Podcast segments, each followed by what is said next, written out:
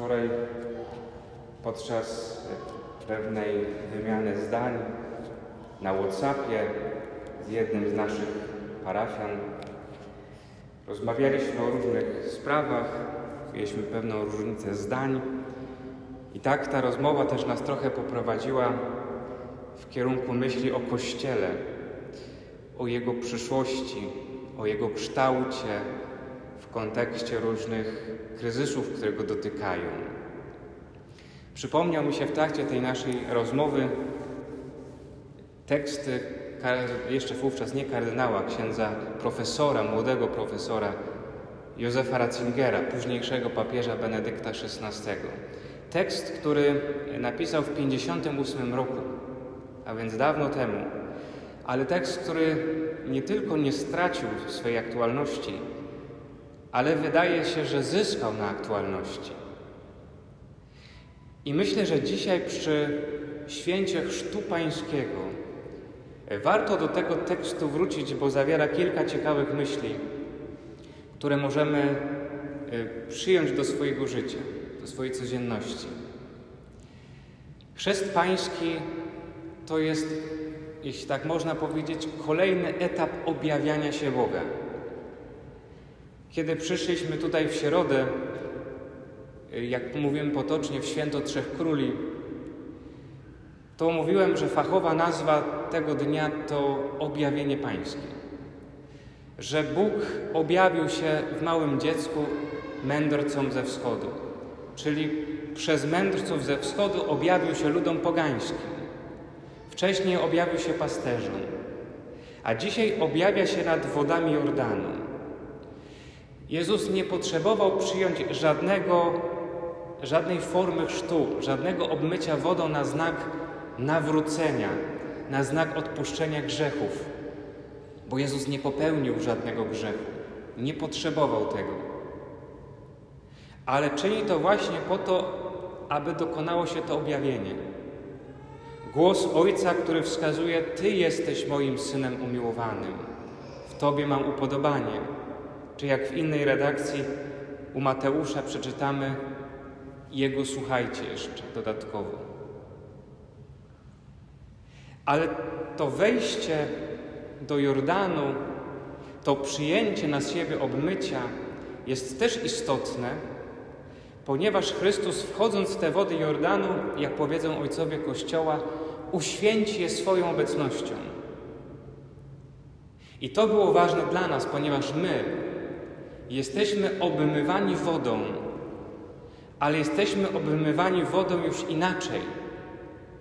To znaczy, jesteśmy poprzez obmycie wodą, poprzez polanie wodą lub zanurzenie w wodzie, starsza forma przyjmowania chrztu. W imię Trójcy Świętej zostajemy włączeni w życie Jezusa Chrystusa. Zostajemy włączeni w całe Jego życie, a przede wszystkim w śmierć i zmartwychwstanie. Chrzest daje nam nowe życie. I w gruncie rzeczy dla człowieka wierzącego o wiele ważniejsza data niż data urodzenia to jest data jego chrztu. Ponieważ chrzest otworzył mu drogę życia wiecznego. Chrzest uczynił go dzieckiem Boga. Chrzest dał mu, czy wycisnął na nim niezatarte znamie, odcisnął pieczęć. Chrztu się nie da zmazać. Przez chrzest stajemy się dziećmi Boga i tego już nic nie zmieni, nawet grzech. Grzech nas może od Boga oddalić i oddala, ale nigdy grzech nie zmaże chrztu. Nawet jeśli dokonamy aktu apostazji, czyli odejdziemy od wiary i Kościoła, to nie zmarzy się nasz chrzest. Chrzest wyciska, wyciska znak, charakter na wieczność. A więc chrzest jest czymś, co wprowadza nowość w nasze życie i sprawia, że to życie nabiera zupełnie nowego charakteru. Pytanie jednak, czy my jesteśmy świadomi tego, co się na chrzcie wydarzyło i czy świadomie żyjemy łaską Chrztu Świętego. I w tym kontekście chcę wrócić do tekstu y, wspomnianego kardynała czy profesora wówczas Ratzingera. Pisze on mianowicie, że zwąca się jeszcze mianem chrześcijańskiej Europa, przypomnę 58 rok. Od 400 lat to siedlisko nowego pogaństwa, narastającego niepowstrzymanie w sercu Kościoła i grożącego mu drenażem od wewnątrz. Wizerunek Kościoła nowożytności w istotny sposób kształtuje fakt, że w zupełnie nieprzewidywalny sposób stał się on Kościołem pogan i proces ten postępuje. Dzieje się tak nie jak dawniej, kiedy to doszło do powstania Kościoła z pogan, którzy stali się chrześcijanami, lecz, z kościoła, lecz Kościoła pogan, którzy zwą się jeszcze chrześcijanami, lecz w rzeczywistości są poganami. Obecnie pogaństwo osiadło w samym Kościele. Mocne słowa. Po tym tekście, zawierającym m.in. te słowa, spadła wówczas na profesora Ratzingera spora krytyka, a nawet niektórzy domagali się, by odebrać mu prawo wykładania na uniwersytecie, na którym wykładał teologię i gdzie gromadził tłumy studentów chętnie go słuchających. Ale kardynał, profesor Ratzinger, przyszły papież Benedykt XVI, chwyta bardzo ważną rzecz, bo mówi tak, kiedyś, kiedy Kościół był w mniejszości, kiedy był prześladowany i ktoś podejmował decyzję o chrzcie, to był konkretny i świadomy wybór. Wybór Chrystusa. I ten wybór Chrystusa kształtował całe jego życie bo był świadomy, że ten wybór Chrystusa będzie się wiązał z odrzuceniem przez świat pogański, w którym żył, świat Rzymu. Ale potem chrześcijaństwo stało się religią dominującą. Europa się stała chrześcijańska. I ludzie rodzili się już w rodzinach chrześcijańskich. Ich szczeni byli od dzieciństwa. I być może nikt potem nie zadawał sobie już z taką oczywistością tego pytania, czy to jest mój wybór. A dzisiaj mamy taką sytuację, w której wiele osób z młodego pokolenia funkcjonuje jak poganie. Ale pytanie jest również dla nas, czy my, którzy jesteśmy ochrzczeni, nie funkcjonujemy czasem również jak poganie zakładając tylko na siebie szatę chrześcijaństwa. To znaczy, może nawet jakoś praktykując, czy żyjąc według pewnych zasad, ale uwaga, bez wiary. Może niestety istnieć chrześcijaństwo bez wiary. Dlatego dzisiaj chrzest Pański nas zachęca do tego, żebyśmy powrócili do źródeł, do źródła, do swojego chrztu i zapytali się, czy ten chrzest stał się dla nas wyborem Chrystusa. A nawet więcej, czy jest dla nas ciągłym wybieraniem Chrystusa.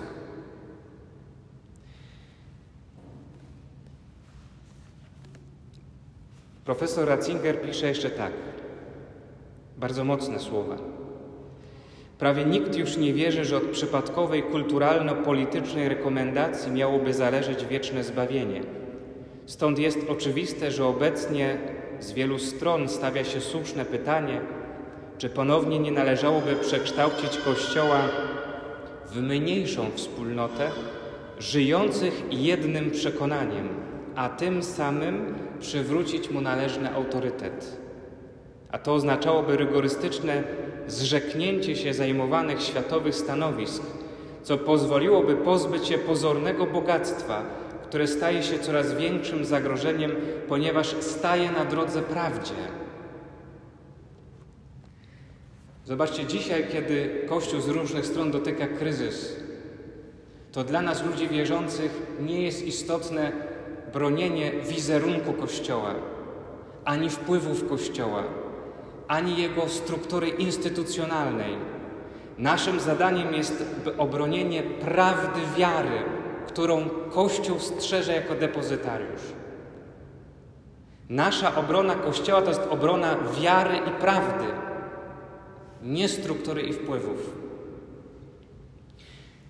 I dlatego wniosek profesora Ratzingera jest taki: na dłuższą metę Kościołowi nie zostaje oszczędzona konieczność stopniowego pozbywania się tożsamości ze światem i stania się znowu tym, czym jest wspólnotą wierzących. Wspólnotą wierzących. Jedynie wtedy, gdy przestanie być tanią oczywistością, a zacznie ponownie przedstawiać jako to, czym faktycznie jest, uda mu się znowu dotrzeć z własnym przesłaniem do uszu nowych pogan, którzy jak dotąd oddają się życiu w iluzji, przekonani, że takimi nie są. To znaczy, świadectwo Kościoła będzie przekonujące wtedy, kiedy na powrót stanie się przede wszystkim wspólnotą wierzących, a to zależy w dużej mierze od nas. Czy Kościół będzie przede wszystkim wspólnotą wierzących, zależy od nas. Kościół oczywiście musi się organizować w pewną strukturę, ale struktura może podlegać reformie. Natomiast wiara, którą strzeże Kościół, jest niezmienna. I właśnie te trzeba ochronić i pokazać. I proponuje przyszły papież trzy przestrzenie, trzy płaszczyzny, którym należałoby się przyjrzeć. Mówi to w odniesieniu do Kościoła jako całości. Ale chciałbym, żebyśmy spróbowali się tym płaszczyznom przyjąć w swoim, przyjrzeć w swoim osobistym życiu. Pierwszą jest płaszczyzna sakramentów. Mówi, należy sobie ponownie uświadomić, że sakramenty bez wiary nie mają sensu.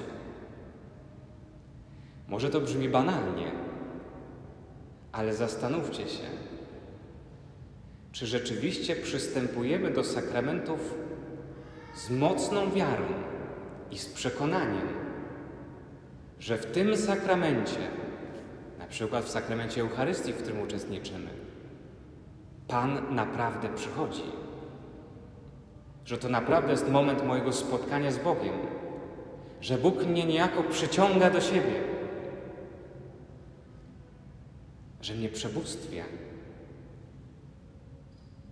Czy naprawdę, kiedy przynosimy dzieci do chrztu, to przynosimy z mocną wiarą, bo chcemy, żeby były to dzieci Boże? Czy kierujemy się tylko tradycją, kulturą, zwyczajem? Z tego rodzi się druga płaszczyzna przepowiadania wiary. Bo jeśli wierzę, że przychodząc tu i korzystając z sakramentów, Chrystus naprawdę wchodzi w moje życie i działa i jest ze mną obecny, to staje się oczywiste, że chcę o tym powiedzieć. Przecież jeśli oglądamy dobry film, to chętnie zaraz mówimy innym, że warto ten film obejrzeć. Jak byliśmy na wakacjach gdzieś w ciekawym miejscu, opowiadamy znajomym i nieznajomym, że warto tam pojechać i zobaczyć i przeżyć to, co sami doświadczyliśmy. Czy to samo robimy z wiarą? Że jestem przekonany, że moja wiara jest czymś tak niezwykłym, tak niezwykłą przygodą z Chrystusem, że nie ma innej opcji, żeby o tym, żeby komuś nie powiedzieć żeby o tym nie opowiedzieć, żeby się tym nie dzielić, żeby przede wszystkim świadectwem swojej wiary nie pokazać, że warto. Jeśli się tym nie dzielimy, to może uważamy wiarę za kiepski film, którego nie warto polecać.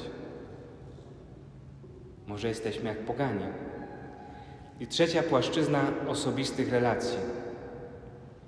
Pomiędzy wierzącymi należy stopniowo odbudować coś na wzór braterstwa komunikujących, którzy ze względu na wspólną przynależność do stołu pańskiego czują się związani również w życiu prywatnym i wiedzą, że mogą liczyć na siebie także w sytuacjach kryzysowych, a więc faktycznie tworzą poniekąd rodzinę.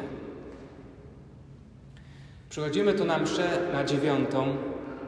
Może wielu z nas zna siebie z twarzy, może zna się bardziej, a może niektórzy pozostają obcy.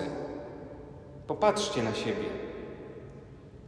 Popatrzcie na siebie i zapytajcie, czy patrzycie na siebie jak na rodzinę, bo my tworzymy rodzinę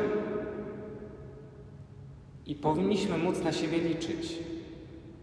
To jest właśnie wspólnota wierzących. Właśnie dziś, kiedy będziemy od wewnątrz i od zewnątrz szargani pogaństwem, tak ważne jest, żebyśmy się jako ludzie przekonani, wierzący i karmiący Chrystusem wzajemnie wspierali. Nie możemy tu przychodzić przypadkowo. Nie, że możemy tu przychodzić udając, że się nie znamy. Potrzeba nam tworzyć prawdziwy klimat rodziny między nami. Trzy więc zadania, które z tego starego tekstu sprzed półwiecza wydają się niesamowicie aktualne, wracając swoją myślą do daty Chrztu Świętego. Sakrament, świadectwo wiary i wspólnota wierzących. Pomyślcie nad tym, jak jest w Waszym życiu. Ile w nas jest prawdziwie przekonanych chrześcijan, a ile neopogan w Kościele. Amen.